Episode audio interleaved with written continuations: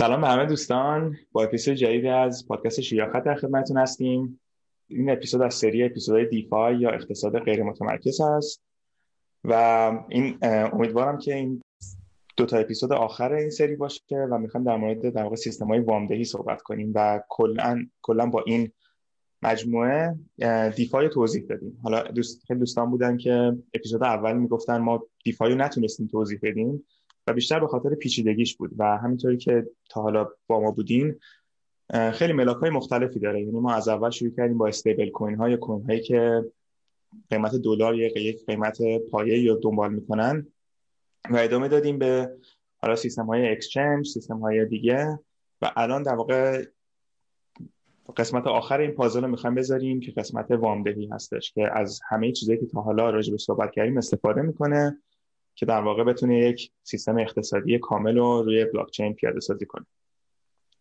حالا تو اپیزود قبلی ما کمی در مورد اکسچنج ها حرف زدیم و گفتیم که اول این دیسنترال اکسچنج ها یا سرمایه غیر متمرکز اومدن به صورت اوردر بوک کار کردن. یعنی یکی میومد یه اوردر میذاشت، میگفت من میخوام با این قیمت بفروشم، یکی دیگه میومد تیکر این اوردر رو برمی داشت و در واقع اونور اوردر رو قبول میکرد. بعد رفتیم سراغ اتوماتد مارکت میکر ها یا چیزایی مثل یونی سواب که کاری که اینا میکردن در واقع خود اسمارت کانترکت یک ور مارکت رو داشت، یعنی اون قسمت میکر مارکت رو داشت، یعنی کسی که میخواست ترید کنه لزومی نداشت یه نفر دیگه رو پیدا کنه که باهاش ترید کنه، میتونست با اسمارت کانترکت با اون فرمول ریاضی که اونجا هست بسته به لیکویدیتی یا منابعی که داره از اون توکن ها یه قیمتی در بیاد و این ترید رو انجام بده که این باعث شد که این اکسچنج ها در واقع یک لیکویدیتی داشته باشن، یک سری مردم بیان پولشون رو بزنن اونجا به جایی که روی توی والت خودشون داشته باشن و این اسمارت کانترکت این طبقه استخری از پولی که داره رو بتونه استفاده کنه برای این خرید فروش ها. و خب این استخر اینجا بود و دیدن که ما میتونیم از این استخر استفاده کنیم به روش‌های دیگه، به روش‌های میتونیم وام بدیم نسبت به از این که ما یکی دیگه اگه بخواد مثلا اتریوم وام بگیره بتونه بیاد یو اس دی سی یا یه توکن دیگه رو بذاره و اتریوم وام بگیره. که حالا یه اپیزود می‌خوام راجع به این موضوع صحبت کنیم. فکر کنم که کلیات قبلی گفتیم میتونیم وارد داستان بشیم. حالا سوال اینه که چرا اصلا وام دادن مهمه؟ چرا اصلا وامدهی یک قسمتی از اقتصاد، یک سیستم اقتصادی باید باشه؟ که میخوام مهدی جان یه توضیح در مورد تاریخچه وام دادن بدن و اینکه اصلا کلا چرا وام دادن مهمه. خب اول یه سلامی بگم به دوستان شنونده و دوستانی که حضور دارن، شایان، رضا و بابک عزیز.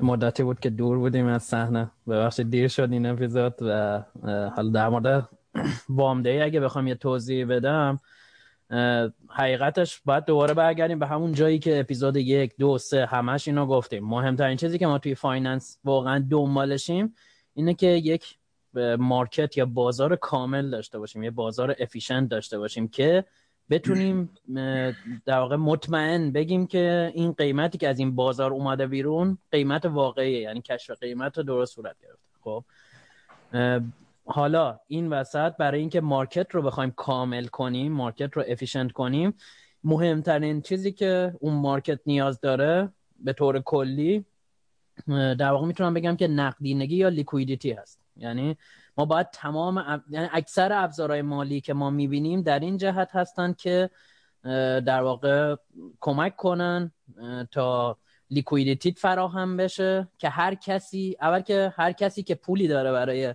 در واقع یا یا اسیتی داره برای اینکه بخواد بفروشه یا قرض بده یا هر چیزی، در واقع اونو بذاره وسط و اگه کسی بخواد تهیهش کنه بتونه.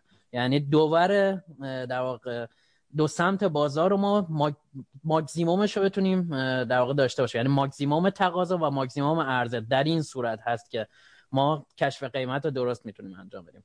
خب یکی از در واقع اولین حالتی که ما لیکویدیتی یا نقدینگی تهیه میکنیم برای بازار این هست که در واقع بیایم و خب اکسچنج ها رو داشته باشیم که ما قسمت قبلی توضیح دادیم که اولین حالتش هست، یعنی یکی بخواد بفروشه و یکی بخواد بخره. خب یه حالت دیگه ای که دوباره ما میتونیم سمت عرضه و تقاضا رو تحریک کنیم که بخوایم قیمت واقعی رو در واقع کشف کنیم، وام هست که یک نفر که به طور در واقع حالا در یه بازه زمانی اون اسطش رو نمیخواد عرضه کنه، که این میشه قسمت عرضه رو در واقع بیشتر کنیم، و از اون حالا یه نفر که میخواد برای یه تایم مشخص فقط اون کالا رو داشته باشه بتونه قرض بگیره.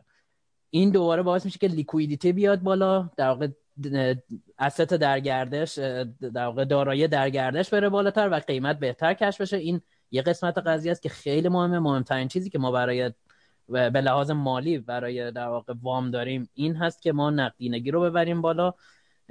این یه دلیلش بود که حالا کشف قیمت انجام بشه. دومین دلیلی که نقدینگی رو ببریم بالا این هست که خب منابع منابع بیشتر بشه. اصلا کلا فایننس یا مالی، همونطور که اپیزود یک گفتیم، در کار اصلی که میخواد بکنه این هست که منابع تهیه کنه برای کسایی که منابع میخوان. یعنی حالا این یکی رو من مثال از ترادیشنال فایننس میزنم. مثلا شما میخوای بری یه کاری انجام بدی، خب یه استارتاپی بزنی. حالا استارتاپ چیز خوبی نیست، یه شرکت هستی و میخوای در واقع یک کاری رو، یه خط تولیدی رو راه بندازی. خب نیاز به پول داری، تو پول نداری ولی یه نفر دیگه پول داره، و در واقع لندینگ یا وامدهی باعث میشه که اون کسی که پول داره پولو بذاره وسط، شما که ایده داری این پولو ورداری استفاده کنی و بعد بهش برگردونی. یعنی این منابع با هم دیگه چفت و بست میشن و میره جلو.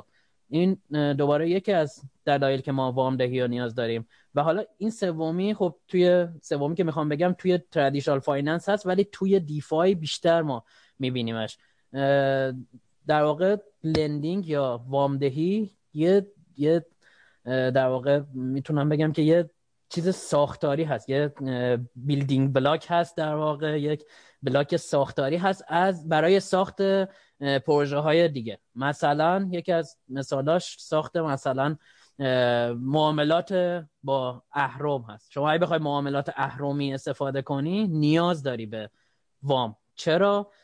فرض کنیم یه مثال ساده میزنم. فرض کنیم من بیت کوین دارم و میخوام در واقع بیشتر از اون میزان بیت کوینی که دارم روی بیت کوین سرمایه گذاری کنم. چیکار میتونم بکنم؟ میتونم برم بیت کوینمو وام بدم توی پروتکل، از اونور مثلا یه استیبل کوین بگیرم، حالا دلار مثلا بگیرم، بعد با دلاره که وام گرفتم دوباره برم بیت کوین بخرم و نگه دارم. خب این مثل اینه که الان من روی بیت کوین یه اهرم زدم و بیشتر روش سرمایه گذاری کردم.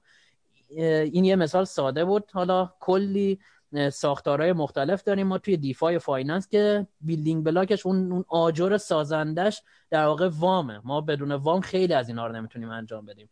حالا این اینا یه سری از دلایلی بود که خیلی سریع خواستم بگم در مورد که چرا ما به وامدهی چه توی ترادیشنال فایننس، یعنی فایننس ق... در واقع قدیمی، حالا و دیفای نیاز داریم به وام.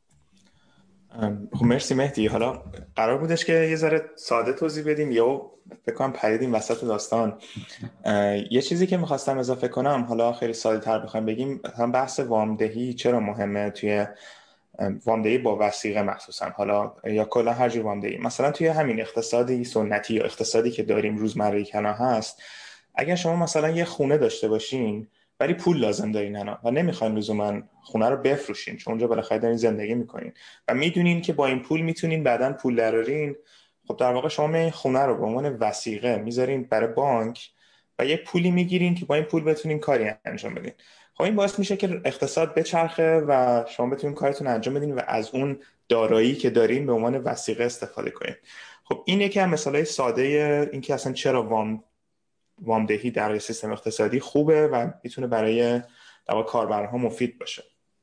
که حالا ادامه بدیم میبینیم که در کریپتوکارنسی ها هم دقیقاً همچین سیستمی پیاده سازی شده که شما بتونین از اون دارایی یا استی که دارین که نمیخواین بفروشینش لزوماً، بتونین یه پولی بگیرین و یه کاری باش انجام بدین بسته به قیمت امروزش. ام... خب فکر کنم تا اینجا این توضیح رزو چیزی هست بخوای اضافه کنین؟ مثلا ببین من من از بود بیزینسی نگاه می‌کنم. اول سلام. آره. ببین از بود بیزینسی دقیقاً یک بخش عمده‌ای از این پلتفرم‌ها برای کسب درآمد ایجاد شدن. یعنی همین چیزی که مهدی میگفت، یه نفر اومده یه پولی داره که نمیدونه چی کارش بکنه، مونده همینجوری، خب دستش مونده. بعد یه نفر دیگه اونور هست که نیاز داره. خب این دوتا با هم مچ میشن و عملا یه بازی وین وین شکل میگیره.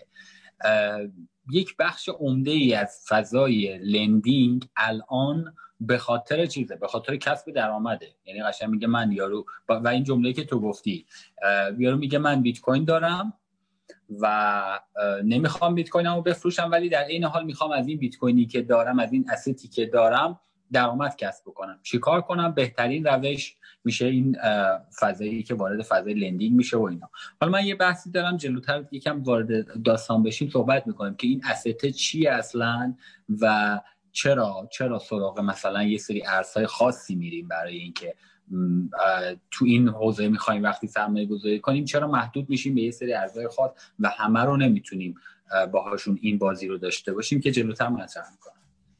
همونطور که گفتی مثلا اگه کسی که بیت کوین داره میتونه دو, دو روش از این یه پولی داره، میتونه اینو بذاره برای لیکویدیتی پول که به بقیه وام بده و یک سودی دریافت کنه، یا اگر یه ایده بیزنسی داره میتونه این بیت کوین رو به عنوان وثیقه بذاره، یه پولی دریافت کنه و با این پول بتونه بیزنسش رو ببره جلو. و خب اینو بعداً باید پرداخت کنه و حالا یه بحثی مثل لیکویدیشن نداریم که باید بهش برسیم.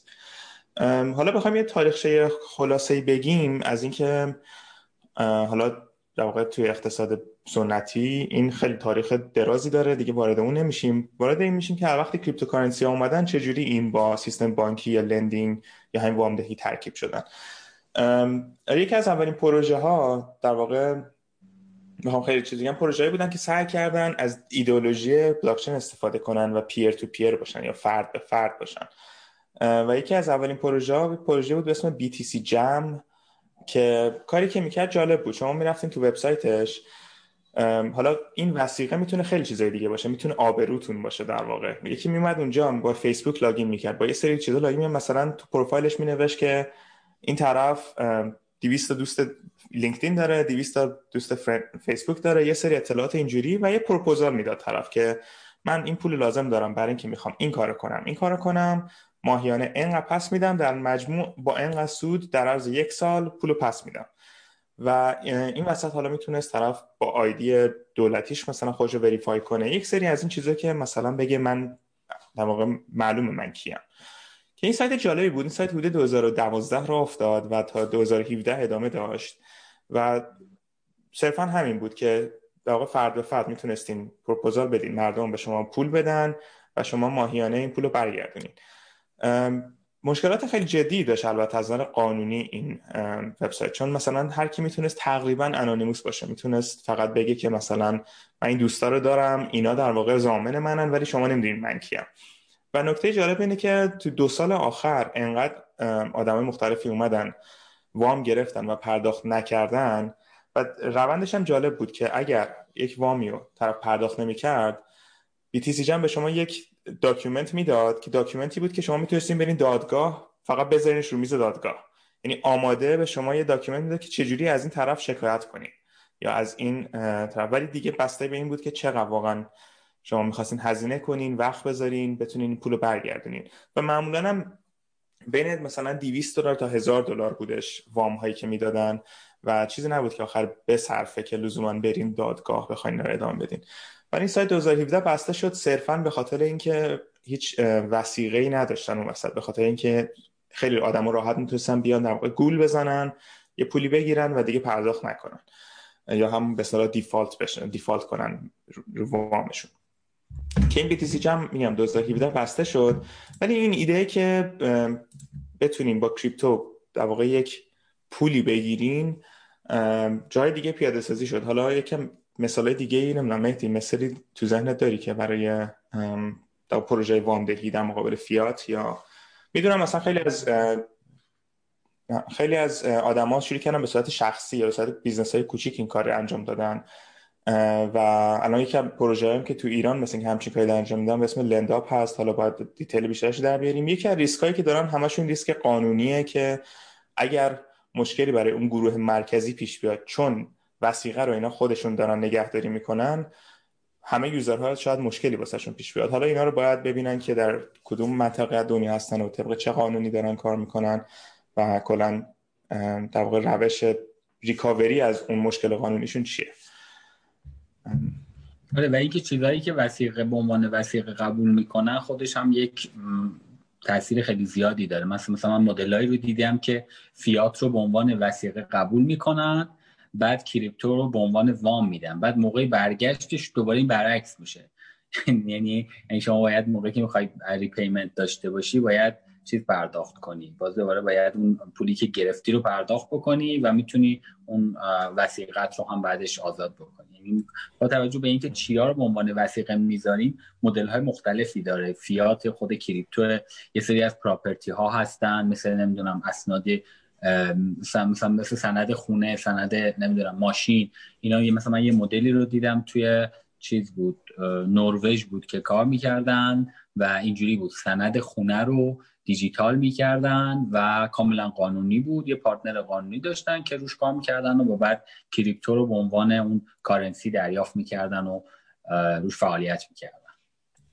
آره، اتفاقا نکته خوبی گفتی، این که مثلا اگر شما یک وامی رو بخواید با بیت کوین الان بگیرین، حالا الان بیت کوین قیمتش بالای خورد، مثال سختیه، ولی مثلا فرض کنید بیت کوین ده هزار دلار باشه، شما یه بیت کوین که می‌ذارین حالا ده هزار دلار یا حالا یه قیمتی می‌گیرین، ولی وقتی بخواید این بیت کوین رو پس بگیرین شما باید همون ده هزار دلار رو بدین. فرق نمی‌کنه بیت کوین قیمتش چقدره، یعنی میتونه بیت کوین بالاتر باشه، میتونه بیت کوین پایین‌تر باشه، شما اون وامی که گرفتین رو با همون یونیتی که گرفتین باز پس بدین. که این باعث میشه که اون حرفی که رضا زد که بعضی از asset‌ها، بعضی کارنسی‌ها بهترن برای این کار، چیزایی که دیفلیشنری، یعنی چیزایی که قیمتشون میره بالا در نهایت، خب به نفع که به عنوان وسیقه استفاده کنین، ولی خب ریسک هم هست دیگه.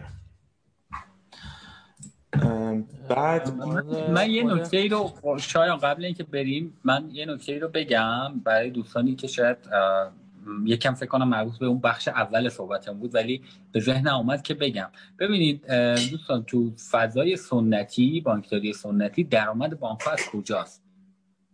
الان این این اینو اگه بفهمیم کاملا اهمیت لندینگ رو متوجه میشیم. ببین الان شما میرید تو بانک، پولتون بری میذاری، سپرده گذاری میکنی تو بانک. خب طبق بانکداری سنتی، حالا هر جاشو من اشتباه من کلی دارم سعی میکنم به زبان ساده بگم، مهدی هر جاش چیز بود اصلاح کن، خب ولی کلیتش اینه. شما میرین به عنوان یه فردی که سپرده گذاری میکنید تو بانک، میرین پولتون میذارین تو بانک. بعد بانک طبق قانون بانک مرکزی حق دارد که نود درصد این پول رو وام بده به بقیه. نود درصد این پولی که مثلا فرض کنید من ده میلیون پولمو میذارم تو بانک، حالا بانک حق داره که نه میلیون این پول رو ببره به بقیه وام بده. از این نه میلیون رو فرض کنید نه تا یک میلیون وام میده، نه تا یک میلیون که وام میده یک میلیون و صد فرض کنید پس میگیره، میشه چقدر؟ میشه نه میلیون و نهصد هزار تومان. نهصد هزار تومان دارایی بانک رفت بالا. یعنی این مدل درآمدی بنگاه اقتصادی بانک اینجوریه، دقیقاً از وامدهی، از جذب سپرده هایی که ملت میذارن وام میده و سود کسب میکنه. عمده درآمد بانک از این بحث وامدهیه. پس همین که میبینیم این میشه قلب تپنده اقتصاد، قلب تپنده بانک. حالا این همچین چیزی جایگاهش خالی بود تو فضای کریپتو. میگفتن خب چیکار کنیم؟ الان همچین چیزی نیست، ما اینو میخوایم، که شروع کردن به این ساختن این بیلدینگ بلاک هایی که چیز میگفت مهدی صحبتشو میکرد. آقا ما یه صرافی غیر متمرکز میخوایم، یه استیبل کوین میخوایم، و حالا جلوتر میبینیم چیزهای دیگه هم لازمه که اینا همه دست به دست هم بدن و اون فضای بانک وامدهیه رو فراهم بکنن. همین یه چیزی، حالا یه لحظه، یعنی قرار اینو توضیح بدم. یه دفعه رفتیم سراغ چیزا، سراغ پروژه. من اینو یه بار باز بکنم شایان، چون واقعا به نظرم نیازه، چون اکثرا تو کامیونیتی دقیقاً نمیدونن چه جوری اتفاق میفته وام دهی تو بانک‌ها. رضا اکثرش رو درست گفتی، فقط یه تیکش فرق داره. من میخوام بگم که کاری که توی بانک‌ها در واقع بانک‌ها انجام میدن اینه. خب ببینید، یعنی اکثرا فکر می‌کنن که اینطوری که پولو بانک از شما میگیره و میره باش وام میده. خب سودی که گفتی کاملا درسته، سودش فقط از بانک، قاعدتا سودش فقط از وامه، یعنی هر چی به دست میاره فقط از وامیه که اینترست ازش میگیره. ولی بانک چه جوری کار میکنه؟ از روز اول بانک، من سریع شروع میکنم توضیح میدم چه اتفاقی میفته. بانک میاد یه سپرده میذاره، برای سپرده ذخیره میکنه پیش بانک مرکزی. خب بعد در اون حالت هیچی نداره. خب فرض کنیم هیچ بانک دیگه ای هم نیست، روز اول اون جامعه است اصلا، خب هیچ پولی دست هیچ کسی نیست، اون بانک میاد یک پولی رو خب میذاره داخل بانک مرکزی، متناسب باهاش میتونه یه مقداری پول در واقع در واقع خلق کنه، کرییشن. برای این مانی کرییشن به کار میبرن، نه مانی پرینتینگ، یعنی چاپ پول نیست، این خلق پوله. و اون پولی که چاپ در واقع خلق میکنه بانک، اونو میتونه وام بده. خب اینطوری پول به وجود میاد توی جامعه، یعنی هیچ کس پول نداره مگر اینکه اون بام بانک ها وام بدن. خب بعد اون وامه که داده میشه به یه نفر دیگه، اون وقت اون نفراتی که میگیرن میان پولا رو دوباره دیپازیت میکنن توی بانک و اون هم اینجا همون اتفاقیه که تو گفتی رضا. نه دهم اون پول، حالا بهش میگن در واقع ریزرو ریکوایرمنت یا ضریبیه، نه دهم اون پولی که حالا اومده دوباره داخل خودش رو دوباره میتونه وام بده و این میتونه هی ادامه پیدا کنه. پولی که با... بانک در میاره از وام دادن و اینترستیه که دریافت میکنه. خب ولی یه هزینه هم باید بده. هزینه‌ش چیه؟ شما که مثلا دیپازیت میکنی، خب داره بهتون یه بهره میده. یعنی همیشه بانک دو تا لاجیک داره، یکی این که اون نه دهم رو رعایت کنه و حالا یه چند تا در واقع محدودیت دیگه، این یه قسمت قضیه است. دومین قضیه باید خیلی مواظب باشه چقدر وام بده، چقدر در واقع سپرده اومده داخلش. چرا؟ چون هزینه هزینهش میشه اونی که داره به شما مثلا به شما سپرده گذار در واقع نرخ بهره میده و سودش میشه اون بهره‌ای که از وام در... وام گیرنده میگیره. خب و این دوتا رو باید یه جوری هماهنگ کنه که ورشکست نشه. خب یعنی سود و ضررش باید با هم دیگه بخونه. اینو من سریع خواستم بگم که چون خیلی دیدم تو کامیونیتی مثلا اینو درست نه، خب واقعا لازم بود که باید باز میشه. آره. حالا حالا من تکمیلش بکنم. اتفاقی که میفته، ببینید این چیز است. حالا فرض کنید که این چرخه چند بار تکرار بشه. من پولا رو میگیرم، میبرم، میذارم بانک، دوباره همینجور دوباره همینجور به این که این اینایی که میشینن رو هم میگن ضریب تکاسری خلق پول. دقیقاً یعنی مالتیپلایر بهش میگن. دقیقاً آفرین. یعنی خلق پوله هی داره زیاد میشه. خب که الان میشنویم توی ایران خیلی‌ها میشنون آقا حجم نقدینگی داره میره بالا، حجم نقدینگی باعث تورم میشه. خب این این مشکل یه چیزی تو پرانتز بگم، بیا وارد این قضیه نشیم، این خودش خیلی داستان داره و نه فقط بعد بیام بعد بیام ببین نه ببین این اینی که داری میگی تو، من اگه بخوام دوباره بازش کنم این میشه چاپ پول. اتفاقی که تو ایران داره میفته با خلق پول فرق داره دوباره، این خودش خیلی داستان داره. اینو من پایم یه برنامه جدا کامل بشیم در مورد این صحبت کنیم. من می‌خواستم وصلش کنم اینو به این مزیتی که فضای وامدهی توی کریپتو داریم با فضای وامدهی توی بانکداری سنتی، که می‌خواستم بگم این مشکلی که اینجا داریم رو اینور نداریم، همون اتفاق میفته، همون فرآیند میفته، ولی با توجه به اینکه منابع محدوده و حالا خلق پول یا چاپ پول همینجوری اتفاق نمیفته، این مشکل رو اینور نداریم. یعنی می‌خواستم به مزیتش اشاره کنم که حالا بریم موافقم واردش بشیم، داستان خیلی طولانی میشه. ولی کاملا همین چیزی که به عنوان حالا رپاپ قضیه بخوام دقیقاً بگم چی گفت رضا، دقیقاً درست گفت و میخواست بگه که یعنی گفت که توی کریپتو ما نمیتونیم همینطوری بدون هیچ پیشفرضی، بدون هیچ وثیقه پول به وجود بیاریم و پخش کنیم توی جامعه. دقیقاً این اتفاقیه که میفته و چیزی هست که ما به دیفای اعتقاد داریم به خاطر که میتونه جلو همین قضایا رو بگیره. خیلی ممنون. شایان برو.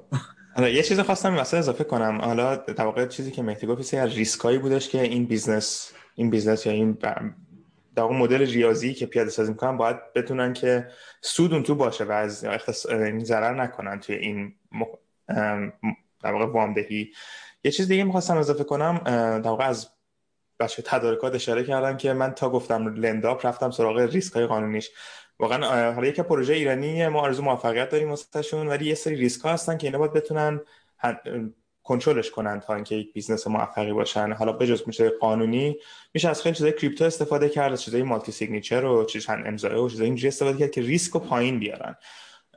حالا اینو خواستم اشاره کنم که در واقع کامل باشه حرفمون. حالا در ادامه همین من یه مثال سریع دیگه بزنم. یه چیزی که من دیدم توی توییتر یکی از دوستان در واقع شروع کرد توضیح دادنش این بود که هدل هدل داره همین کارو الان انجام میده. خب از اون فیات نمیده، استیبل کوین میده. خب دقیقاً همین مدل رو و دقیقاً همونی که گفتی با مولتی سیگ اومده پیاده کرده و اینو فکر کنم یکی از بچهای لنداب هم اومد اینو گفت که ما هم می‌خواستیم اولش مثلا مولتی سیگ پیاده کنیم ولی دیدیم یوزرامون خب نمیتونن مولتی سیگ کار کنن و از اینو داستانا، ولی هودل هودل دقیقاً اومده همین کاری که گفتی و الان داره پیاده میکنه خیلی سریع. من یه یه ریز فقط مشکلش رو بگم، مثلا هودل هودل چجوری؟ اول که هودل هودل اینطوریه شما بیت کوینتون رو میدید بهش خب داخل یه حساب مولتی سیگ، خب مولتی سیگ دو از سه هست خب که یکیش خودشه. آقا یه لحظه مهدی یه لحظه این آقا مولتی سیگنیچر رو بگیم یه سریان نمیدونم آره توضیح بدی یعنی آره، چی هستن آره، آره، داخل پرانتز آره حساب مولتی سیگ دوستان حساب چند امضا است، یعنی مثلا میگم یه حساب دو از سه من باز میکنم یعنی سه نفر توی اون مثلا آدرس مشترکن هستن و هر دو نفری که اوکی بدن برای جابجایی پول میتونن جابجا کنن، یعنی هر دو نفر از سه نفر توی یه حساب دو از سه مولتی سیگ یا چند امضایی میتونن پول جابجا کنن. مرسی که گفتی رضا. بعد دقیقاً هودل هودل اینطوری کار میکنه، یه حساب چند امضایی دو از سه داره خب سه نفری که توی هر در واقع ترانزکشنش هستن میشه یه نفر که پول در واقع قرض داده، یه نفر که خود هودل هودل میشه، سومی اون کسیه که داره از اون ور وام میگیره خب و این چرا خودش اومده وسط؟ به خاطر که هر کی بخواد یه حرکتی سر اون یکی دیگه بزنه هودل هودل بتونه بیاد به عنوان نفر سوم نظر بده که اوکی مثلا حق با اینه یا حق با اونه و مثلا سریعا در واقع ترتیب اثر بدن. این چیزی بود که شایان گفت. ولی خب مشکلش رو بگم خیلی از دوستان متاسفانه فکر میکنن که این دیسنتراله، یعنی نمیدونم چرا حقیقتا، در صورت که به وضوح این دیسنترال نیست خب اصلا نیست، به خاطر اینکه هودل هودل با هر کدوم از این دوور بخواد بریزه رو هم خب دیگه داستان دقیقاً چیز میشه، یکم دیستریبیوتد شدن واقعیت چه بخوای، ولی دیسنترال اصلا نیست. اینا هم خواستم بگم. خب مرسی. حالا همین یه ذره الان تاریخش رو گفتیم، حالا مدل‌های پیاده سازی این مدل‌هایی که در واقع فرد به فرد بودن یا سعی کردن دیستریبیوتد باشن. حالا می‌خوایم بریم یه خورده ربط بدیم به اینکه این بحثی که کردیم حالا لزوماً به دیفای ربطی نداشت، این حرفی که می‌زدیم خیلی بحث کریپتو بود که چه جوری به دیفای ربط پیدا می‌کنه. حالا حرفی که رضا داشت می‌زد که در واقع بانک یه پولی داره و میخواد از این پول پول دراره، پول بیشتر ایجاد کنه، خب اینو شروع میکنه بخشاشو در واقع وام دادن. همین مفهوم در واقع تو دیفای باعث شد که خیلی دست باز باشه برای مدل‌های مختلفی از وام دا... سیستم‌های وام دهی و به خاطر این بودش که همونطور که تو اپیزودهای قبل گفتیم در واقع این دیفای در واقع صرافی غیر متمرکز در آخر شدن یک مجموعه‌ای از در واقع لیکو... لیکویدیشن نه لیکویدیتی پول یا همون استخر نقدینگی که در واقع تو اون اسمارت کانترکت یا اکانوم پول بود و آماده بود که برای ترید، ولی خب اگه کسی ترید انجام نمیداد، کسی اگه نمیخواست چیزی رو تغییر بده، اون پول همونجوری بود اونجا. خب چیکار میشه کرد؟ اینا میشه این پول رو گذاشت برای کسایی که میخوان وام بگیرن ازش، که خیلی از پروژه میبینیم که از اکسچنج شروع کردن دارن به پروتکل وامدهی میرسن یا از پروتکل وامدهی شروع کردن دارن دوباره به اکسچنج میرسن. خیلی این دو تا نزدیک به همن و میتونن هر دو تا کارو انجام بدن. حالا اگه سیستم پیچیده‌تر باشه احتمال وجود باگ و مشکلات امنیتی توش بیشتره، واسه همین مرحله به مرحله میرن جلو. که خب فکر کنم یکی از میتونیم مثلا وارد این بحث استخر نقدینگی بشیم و در مورد مثلا کامپاندینگ صحبت کنیم، ولی میتونیم هم یه لحظه قبلترش یه لحظه قبلترش شاید من اینو توضیح بدم، این جمله که گفتی یکم ساده تر بگم بقیه متوجه بشن. ببینیم ما تو اپیزود قبلی در رابطه با صرافی غیر متمرکز صحبت کردیم، مثلا یونیسواپ رو در موردش صحبت کردیم، گفتیم که اینجوریه و منطقش اینه. توی صرافی متمرکز مثل بایننس شما در نظر بگیرید، بایننس یه نقدینگی داره و حالا یا برای خودش یا برای مشتریای بزرگش و هر چی، خب و اون وسط گذاشته. بعد منی که میخوام برم تو اون صرافی ترید بکنم، یه چیزی بخرم، یه چیزی بفروشم، سواب بکنم، الان یه چیزی اونجا هست اوردی. خب نخ این این صرافی متمرکز.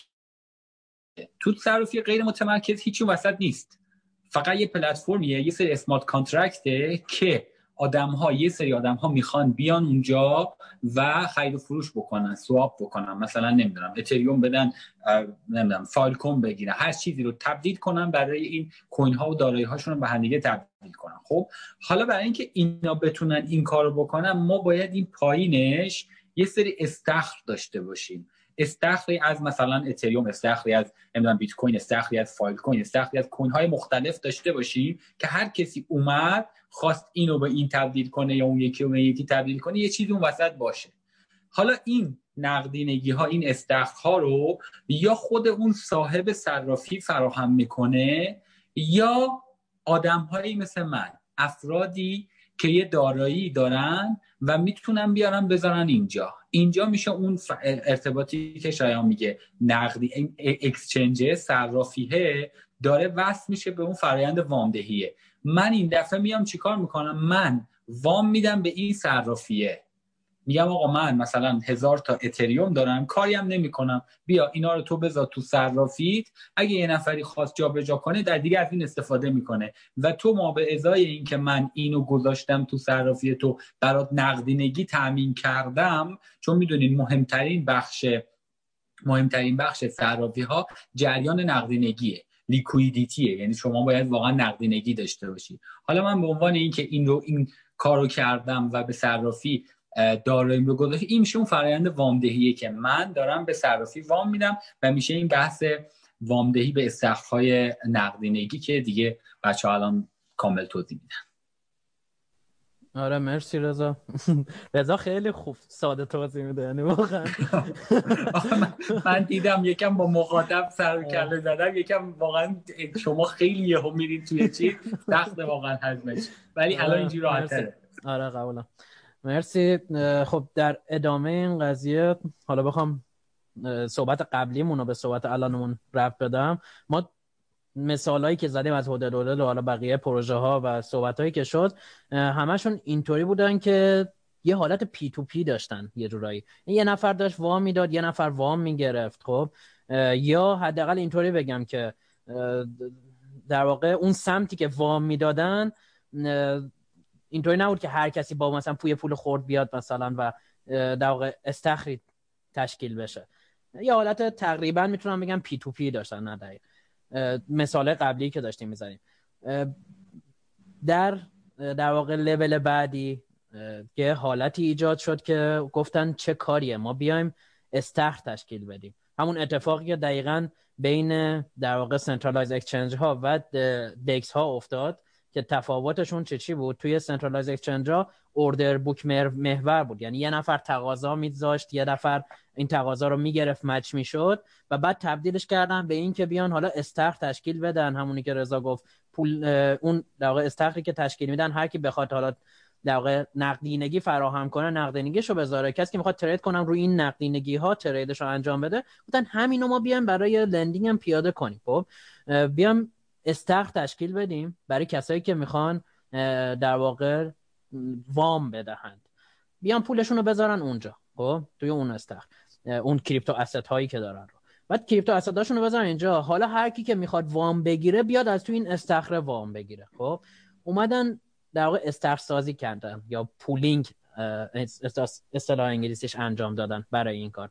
اینطوری باعث شد که یه مدل جدید از وام دهی بیاد. این مدل جدید اینطوری بود، شما الان میتونی بری داخل مثلا وبسایتشون، حالا وبسایت که چه عرض کنم، میتونی اسمارت کانترکتشون رو کال بکنی، پولی که میخوای در واقع اون کریپتو اسیتی که میخوای وام بدی رو بزنی به اون اسمارت کانترکت، میره توی یه استخر، حالا از اون ور هر کی بخواد میاد از اون استخر وام میگیره. خب و یه نرخ بهره‌ای میده که این نرخ بهره شامل همه اون استخر میشه، یعنی گیر همه میاد، یعنی اینطوری نیست که دیگه پی تو پی باشه. خب که مثلا میگم من یه من به شخصه با یه نفر دیگه قرار دادم مثلا با یه نرخ بهره باشه، یه نفر دیگه با یه نفر دیگه قرار... یه نرخ بهره دیگه. اون مدل قبلی بود. توی مدل جدید یه نفر که میاد وام میگیره اون بهره، اون میزان سودی که پرداخت میکنه بین کل اون استخری که در واقع لیکویدیتی فراهم کردن یا نقدینگی فراهم کردن کاملا سرشکن میشه.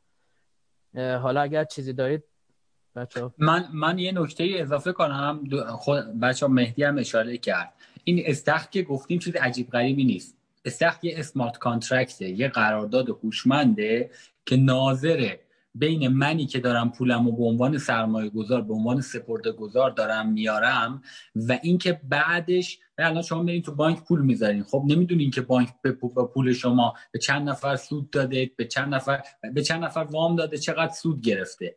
اینجا یکی از مهمترین دوباره مزیت‌ها و فرق‌های وامدهی لندینگ رو بستر بلاکچین نسبت به بانکداری سنتی بحث شفافیتشه.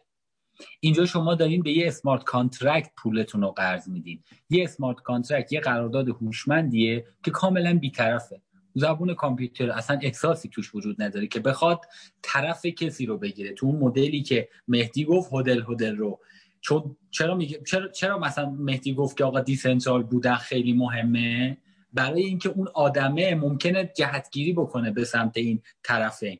اینجا یک شما یه قرارداد هوشمندی وجود داره که کاری به کار کسی نداره و در عین حال اصلا براش مهم نیست که شما کی هستین، یعنی هویت شما اصلا فاش نمیشه براش و فقط داره این پول رو میگیره پخشش میکنه اون به اون کسایی که میخوان و بعد سودش رو میگیره، بین همه سرشکم میکنه. دقیقاً دقیقاً. خب حالا گفتیم که خب ایده پس دقیقاً همین بود که یه اسمارت کانترکت یا همون استخری در واقع تشکیل بدن و یه تعدادی بیان در واقع پول بذارن توی اون استخر و از اون ور یه تعدادی لندینگ انجام بدن. برای که اینو کامل باز بکنیم به نظرم بهتره که با یه پروژه واقعی، اولین پروژه واقعی که در این زمینه راه افتاد شروع کنیم که اسمش کامپاوند. شما اگه بخواید پیداش کنین میتونید بزنید کامپاوند فایننس و پیداش کنید، برید وبسایتش رو نگاه کنید. حالا سعی می‌کنیم یه کلیپ آموزشی هم ازش بذاریم بعد از در واقع تموم شدن این سری که کامل ببینید چی کار میکنه. کامپاوند چجوری کار میکنه؟ اولا که مثل مثل هر نوع وام دیگه که شما میگیرید و قبلا بحث شد، شما باید وثیقه بذارید، درست؟ یعنی اول یه وثیقه میذارید که بعد بتونید وام بگیرید. اونایی که وثیقه میذارن خب در واقع دارن پول میذارن توی همون استخره دیگه، خب یعنی کریپتو اسستشون رو اول میذارن توی استخر که از اون ور حالا میخوان وام بگیرن. خب پس اول شما وثیقه فراهم میکنید، بعد از اون ور میرید و یه وام میگیرید. خب این مدلش دقیقاً همینه، یعنی خیلی خیلی ساده است. خب شما یه کریپتو اسست میذارید و از اون ور میرید یه کریپتو اسست دیگه و وام میگیرید. حالا این وسط یه سری چیزا مطرح میشه. اولش این که خب وثیقه ها چی چیا هستن؟ خب که حالا وثیقه هایی که در واقع ما داریم، وثیقه های اولیه‌ای که اومدن خب خود اتر بود، خب به عنوان اولین وثیقه‌ای که به ذهن آدم میرسه روی بستر اتریوم، و یه سری ای آر سی بیست توکن و و یه قابلیت دیگه‌ای برای وثیقه گذاری که اینو میگم رضا توضیح بده، فکر کنم بهتر باشه. میخوای در مورد ربطا یا توضیح بده رضا؟ الان من باید صحبت کنم در مورد ربط توکن هایی که میتونیم وثیقه بذاریم. ببین یه نکته‌ای وجود داشت، یه بخش عظیمی از بازار کریپتو دست بیت کوین و اتریوم بود و اونایی که بیشتر پروژه‌های دیفای و بیشتر پروژه‌های لندینگ روی اتریوم تعریف شده بودن، خب و چون ارتباطی وجود نداشت، کسایی که دارنده دارنده بیت کوین بودن و بیت کوینی داشتن نمیتونستن از این بازی، از این سفره‌ای که پهن شده بود بخوان یه سودی ببرن. یعنی اونا هم خب جزو این دارنده ها بودن دیگه، یه پولی داشتن، یه بیت کوینی داشتن، نمیتونستن ازش استفاده کنن. خب یه مفهومی ایجاد شد که ما چجوری میتونیم توکن هایی رو بیرون از زنجیره اتریوم، بیرون از بلاکچین اتریوم رو هم وارد بازی بکنیم. بگیم کسی کسی که چیز داره، کسی که بیت کوین داره هم میتونه بیاد حالا بیت کوینش رو به عنوان وثیقه بذاره. اگه این کارو میکردیم یه حجم عظیمی از مارکت رو هم درگیر کرده بودیم و خب این خیلی کمک میکرد به رشد بحث دیفای و وامدهی و یه حجم بزرگی از نقدینگی رو وارد میکرد دیگه. اینجا مفهوم رپ توکن ها اومدن وسط. رپ توکن چیز عجیب غریبی نبود، می اومد یه قرارداد هوشمندی تعریف میکرد، مثلا اونایی که روی اتریوم کار میکردن یه قرارداد هوشمند روی اتریوم تعریف میکرد، میگفت آقا نگاه کن، من یه نسبت یک به یک برات تعریف میکنم، تو اگه یه دونه بیت کوین انداختی تو این قرارداد هوشمنده من بهت یه دونه کوپن بیت کوین بهت میدم. کوپن بیت کوین برابر بود قیمتش با خود بیت کوین، فقط به تو اجازه اینو میداد که ما به ازای مثلا ده تا بیت کوین که داری اینور بتونی به اندازه ده تا بیت کوین قدرت خرید داشته باشی. قدرت وامدهی داشته باشی، قدرت سپرده گذاری داشته باشی.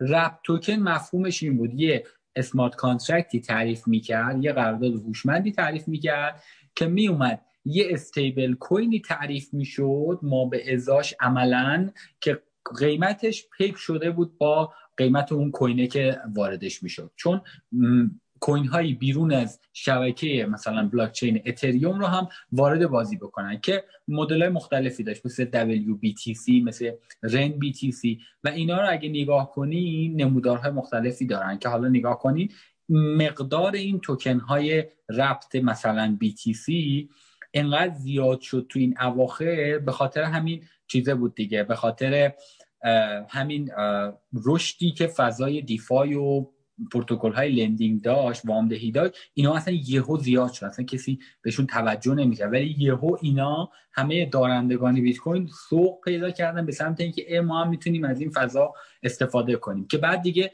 توکن های ربط دیگه‌ای هم اومدن، مثل مثلا من اواخر دیدم خود اتریوم الان یه دونه ربط خودش رو داره، ربط اتریوم داریم. البته من هیچ وقت نفهمیدم چرا ربط اتریوم رو داریم، ولی توکن های معروف دیگه مثل رپ زیکش قرار بود بیاد، مثل رپ فایل کوین رو من شنیدم که اومد. کوین های معروفی که بازار مارکت کپ زیادی داشتن با این کار وارد دنیای دیفایی میشدن تو شبکه بلاکچین اتریوم. مرسی. من چیزی مهدی من این چیز راجع به این رپ بیت کوین اضافه کنم، میخوام یه شیرجه بزنم تو تکنیکال داستان. یه جورایی همین حرفی که رضا زد، در واقع مثلا ما این تتر یا یو اس تی سی این چیزایی که دلار رو دنبال میکنن میشه گفت یه جای ربط دلارن. در واقع مثلا شما یه دلار میذارین بانک، یه گروهی میاد یه دلار توکن ایجاد میکنه میده شما که در واقع همون دلار رو دنبال میکنه. حالا چیزای دیگه مثل کریپتوکارنسی دیگه مثل بیت کوین، خوبیش اینه که خب اون بلاک چین یک سری ابزار کریپتوگرافی به یوزر میده که میتونی یه کارایی بکنین. که مثلا ربط بیت کوین اینجوریش بودش که در واقع یه سری شرکت بیتگو، یه سری شرکت دیگه جمع شدن، یه سیستمی درست کردن از یه سری چند والت چند امضائه که شما میتونین برین اونجا بیت کوینتون رو بفرستین به یه چیز چند امضائه و روی بلاک چین اتریوم یه توکنی به آدرس شما جنریت میشه که اون بیت کوین رو دنبال میکنه. و این کارو برعکس هم میتونین بکنین، میتونین بیت کوین این اتریوم رو در واقع ربط بیت کوین رو بفرستین به یه اسمارت کانترکتی که بسوزونین و اونور در واقع بیت کوینتون رو بگیرین. که مثلا رپ بیت کوین خب یه گروه دارن این در واقع کنترل میکنن. یک سری انتقاد داشت و کاری که کردن یه گروه دیگه اومدن به اسم رن بی تی سی همین سیستم پیاده سازی کردن، ولی با سیستم یه خورده هوشمندتر از نظر رمزنگاری. یعنی یک سری در واقع اینجوریه که یک سوم یه شبکه‌ای درست شده که یک ویرچوال ماشین دارن ران میکنن و این اون کار رمزنگاری انجام میدن. حالا اگر دوستانی که رمزنگاری بیشتر میخوان بدونن، در واقع مولتی پارتی کامپیوتیشن استفاده میکنن یا ام پی سی. حالا میتونید بیشتر بخوین، خیلی دیتیلش دیگه تکنیکال میشه. چیزی که میخواستم بگم حالا بحث که رضا کرد این که چرا ما ربط اتریوم هم داریم. نکته اصلیه که خیلی وقتا از این دیفای پروژه پروژه‌ای که دارن استفاده میکنن یا پروژه‌ای که اسمارت کانترکتن باید بتونن با حالت عادی میتونن اتریوم قبول کنن که همون مسیج دات ولیو میشه، میتونن اتریوم قبول کنن. ولی اگه بخوان توکن هم قبول کنن باید کلا اینترفیس توکن هم بنویسن که چجوری بتونن ای آر سی بیست توکن رو جابجا کنن. و وقتی که میخوان اتریوم رو با ای آر سی بیست جابجا کنن، یعنی دو تا مدل منطق مختلف برای پیمنت ها باید پیاده سازی کنن. این ربط اتریوم کاری که کرد، میاد اتریوم رو میکنه ای آر سی بیست که دیگه این پروژه فقط کافیه یک اینترفیس بنویسن که با این توکن ای آر سی بیست کار کنه. لازم لازم نیست بنویسن چجوری با ایتر اتر کار کنه، چجوری با این ور کار کنه. که ما دیدیم خیلی از پروژه‌ای که نمی‌دونم دقیقاً کدوم پروژه بود، ولی فکر کنم حتی حالا یه چند وقت پیش بود، مثلا حدود شش ماه پیش یه پروژه‌ای که اینترفیس اتریوم و توکن رو ساپورت می‌کرد، یه سری ایف ایفا اون وسط بودش که کامل نه سناریو درست نکردن. یعنی اگر یکی اتریوم میفرستاد ولی نمیگفت من اتریوم فرستادم، یک سری از این کاندیشن‌ها رو رد می‌کرد، می‌تونست کلی پول در واقع هک کرد سیستمو. واسه همین سیستمو ساده تر میکنه این ربط اتریوم. فکر کنم دیگه همین بود.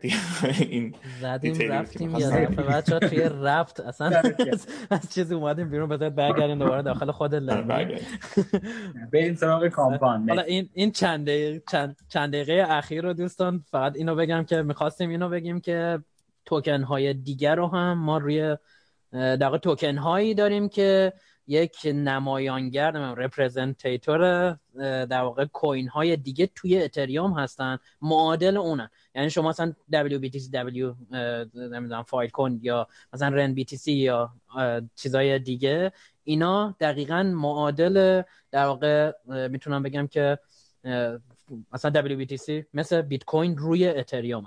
و میخواستیم اینو بگیم که خب توی کامپاوند ما گفتیم در واقع یه استخری داریم برای کسایی که میخوان وام بدهن و خب این استخر استخرهای مختلف هست از در واقع توکن ها یا کوین های مختلف در واقع، و چیزایی که قبول میکنه الان کامپاوند خیلی توکن های متفاوتی هست که شما برید تو سایتش میبینید، ولی مثلا دبلیو بی تی سی رو چیز میکنه، یعنی شما میتونید با داشتن بیت کوین یه جورایی یا در واقع رپرزنتیشن بیت کوین روی اتریوم بیاید چیکار کنید، بیاید انگار بیت بیت کوینتون رو وام بدید به یه نفر دیگه و روش نرخ بهره دریافت کنید یا همچین چیزی. حالا ادامهش بخوایم بدیم کامپاوندو اینطوری است که خب این استخر رو کیا پر میکنن؟ این اولین چیزو من بگم بعد بریم سراغ ادامهش. این استخرها رو کسای پول میذارن داخلش که یک یک دسته اول کسایی که اصلا نمیخوان وام بگیرن، فقط میخوان مثل کسایی که توی بانک ها انگار پولشون رو دیپازیت میذارن، یعنی ذخیره میکنن که یه در واقع نرخ بهره بگیرن، مثلا سالیانه حالا ایران بیست درصد. اینجا فقط طرف میخواد پول بذاره خب و یه نرخ بهره بگیره و هیچ کاری نمیخواد بکنه، از اون نمیخواد وام بگیره. دسته دوم کسایی که پول میذارن داخل این استخرها کسایی هستن که یه کوین رو یا یه توکن رو میخوان بذارن، از اونور یه کوین یا توکن دیگر رو میخوان وام بگیرن. خب پس استخرمون اینطوری پر میشه. اون دسته دوم در واقع دارن به عنوان وثیقه یه چیزی رو میذارن تو اون استخرها. خب و یه همچین اتفاقی میفته. این از اولین لایه کامپاوند شروع کردیم که استخرهایی هستن که یه جوری همون استخرهای نقدینگیش به حساب میان و گفتیم دو درصد هستن که میان پول میذارن داخل این استخرها. و حالا میام سراغ مرحله بعد، یعنی مرحله اول که خب اون دسته اولی که گفتم که پولشون رو میذارن میخوان نرخ بهره بگیرن که هیچ کاری با پروتکل یه جورایی بهتون بگم ندارن، فقط میذارن نرخ بهره رو میگیرن و میرن. دسته دوم کسایی که در واقع برای وام گرفتن اصلا اومدن تو این پروتکل، یه وثیقه میذارن. این وثیقه باید از جنس یه توکن یا کوینی باشه که همونطور که گفتیم توی استخرهای مختلف در واقع هست. از اون ور میخوان یه توکن یا کوین دیگر رو وام بگیرن. اول که خب منطقی نیست که یه از یه توکن خودت وام بذاری و از همون یکی قطعا وام بگیری، یعنی باید دوتاش متفاوت باشه و اصلا سیستم بهتون اجازه رو نمیدهد به یه سری دلار. ولی اصلا منطقی هم نیست که شما مثلا بیت کوین نمیدونم حالا اتر بذاری بعد اتر وام بگیری، پس باید یه چیزی رو وام بذاری یه چیز دیگر رو وام بگیری. اینجا هست که دو تا مشکل به وجود میاد. این دو تا مشکل رو میگیم و بعد راه حلش رو میگیم. اول این مشکلی که پیش میاد تغییرات همون مشکل همیشگی ما در مواجهه با کریپتوکارنسی یا تغییرات سریع قیمت ها. چی مثلا چه مشکلی میتونه به وجود بیاد؟ من فرض کن مثلا من اتر گذاشتم، از اونور مثلا دای قرض گرفتم، خب یه استیبل کوین قرض گرفتم، بعد قیمت اتر یه دفعه شدید مثلا میریزه، یعنی وثیقه‌ای که من گذاشتم به شدت کم ارزش میشه. خب من که چون من توی سیستم اتریوم و کامپاوند آدم مشخصی نیستم و یه جورایی حالا بگیم سودونامس هستم، یه جورایی ناشناس تقریبا هستم، خب کسی که نمیتونه بیاد بهم بگه که باید پول رو برگردونی. وقتی ببینم اگر اون میزان دایو بخوام برگردونم که وثیقه‌مو آزاد کنم نمیصرفه برام، چون وثیقه‌م خیلی بی ارزشه، خب نمیکنم این کارو، بعد خب سیستم ضرر میکنه. میدونید یعنی اینجا هست که این تغییرات سریع قیمت خیلی مهم میشه که شما وثیقتون یه دفعه ارزشش خیلی نریزه. خب این این یکی از مشکلات هست که کلا توی سیستم‌های لندینگ یا حتی سیستم‌های قبلی هم که بحثش رو کردیم تک تک ما با این مشکل تغییرات سریع قیمت مواجه بودیم و مشکل جایی ظاهر میشه که ما وثیقه گذاری میکنیم. این اولین مشکلش. دومین مشکلش هم در واقع که این دومین مشکل مختص یه جورایی لندینگ پروتکل‌ها یا سیستم‌های وامگیری هست، مشکل کانتر پارتی ریسک یا ریسک طرف مقابل. خب که اگر این دوتا خیلی با هم دیگه شبیه همن یه جوری بخوام بگم یه جاهایی واقعا مثل هم میشن، ولی این که طرف مقابل اگر مثلا حالا به هر دلیلی اون پولی که گرفته بود و ورداش رفت چیکار باید بکنیم؟ باید یک پروتکل یعنی یه مکانیزمی باشه که بشه مثلا در واقع چیز کرد.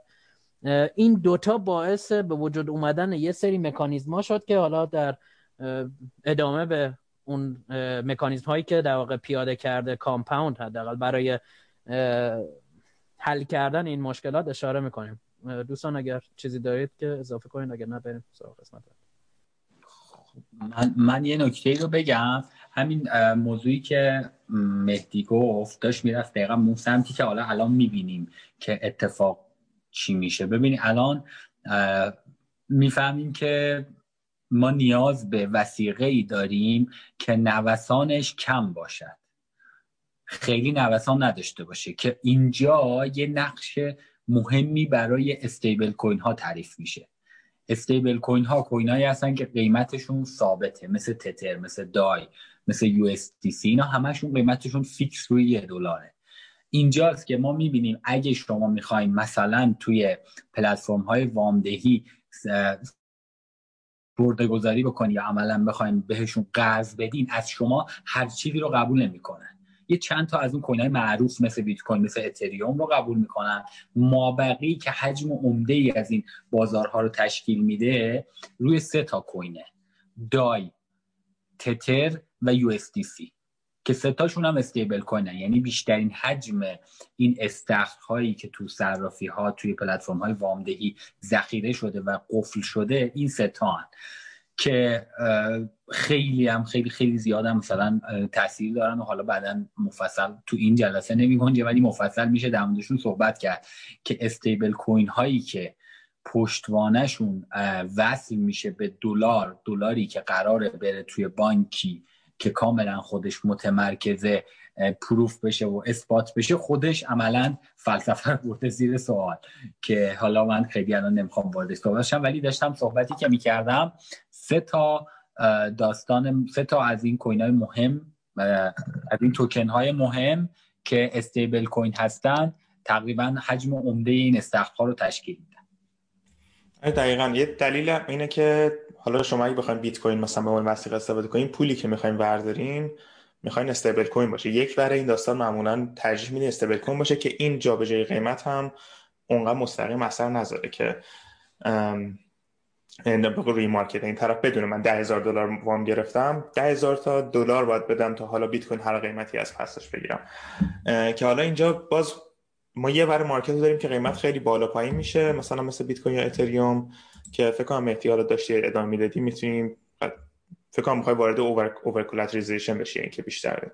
دقیقاً دقیقاً به همون دلیلی که گفتیم که خب وثیقه باید قطعاً بیشتر گذاشته بشه، چون در واقع تفاهم این اینو خیلی صحبت کردیم، خیلی دوباره بازش نمی‌کنم، ولی همونطوری که توی دای نیاز داشتیم، همونطوری که جاهای مختلف ما نیاز داشتیم، هر جا وثیقه می‌ذاریم و وثیقه از جنس یک دارایی با ولتایل یا با تف... تغییرات قیمت بالا هست، باید بیش وثیقه گذاری بکنیم یا اوور کلاترالایزیشن اینجا هم باید انجام بدیم.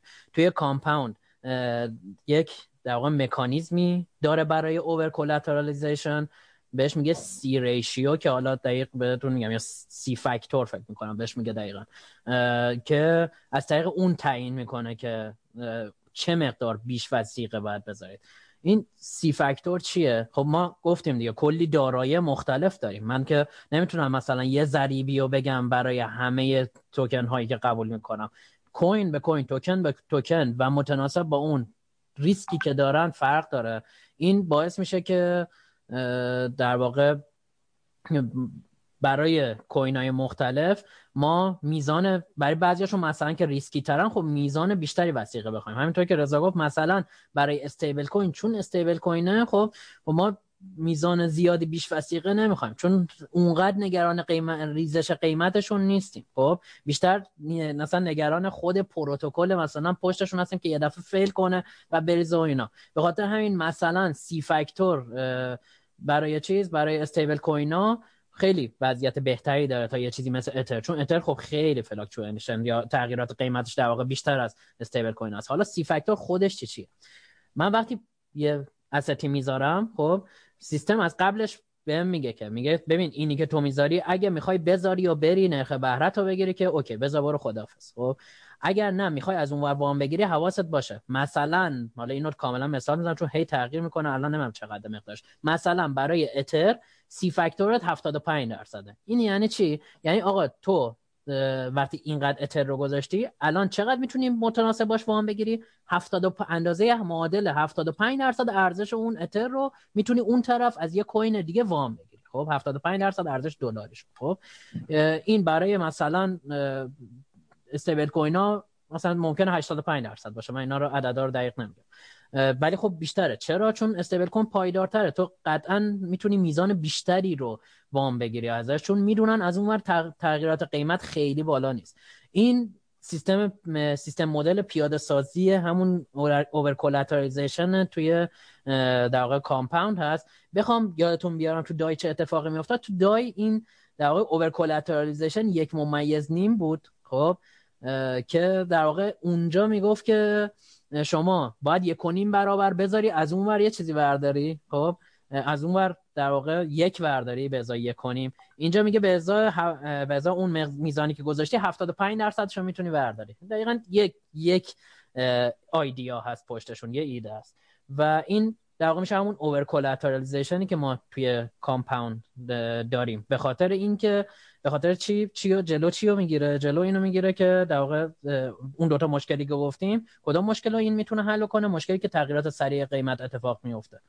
حالا یه چیزی دارید بچه ها بگید، که اگر نه من دومی رو هم بگم. نه من داشتم دنبال این عدده میگشتم که عددهای چی رو بگم، کامپاوند رو بگم که پیداش نکردم. حالا یعنی فرق نشود که فرصت کنم بگم که حالا اگه چیز شد توضیح میدم که این عددهایی که داشتیم میگفتیم دقیقاً یعنی چی. مثلا هفتاد و پنج صدوم که میگم الان در حال حاضر دقیقاً چه چجوریه و وضعیتش به چه صورتیه. خب. فقط یه نکته می‌خواستم بگم که حالا الان میتونی یه خلاصه ای از داستان بگی، ولی این اپیزودو ببندیم، ادامه‌شو بذاریم برای اپیزود بعد.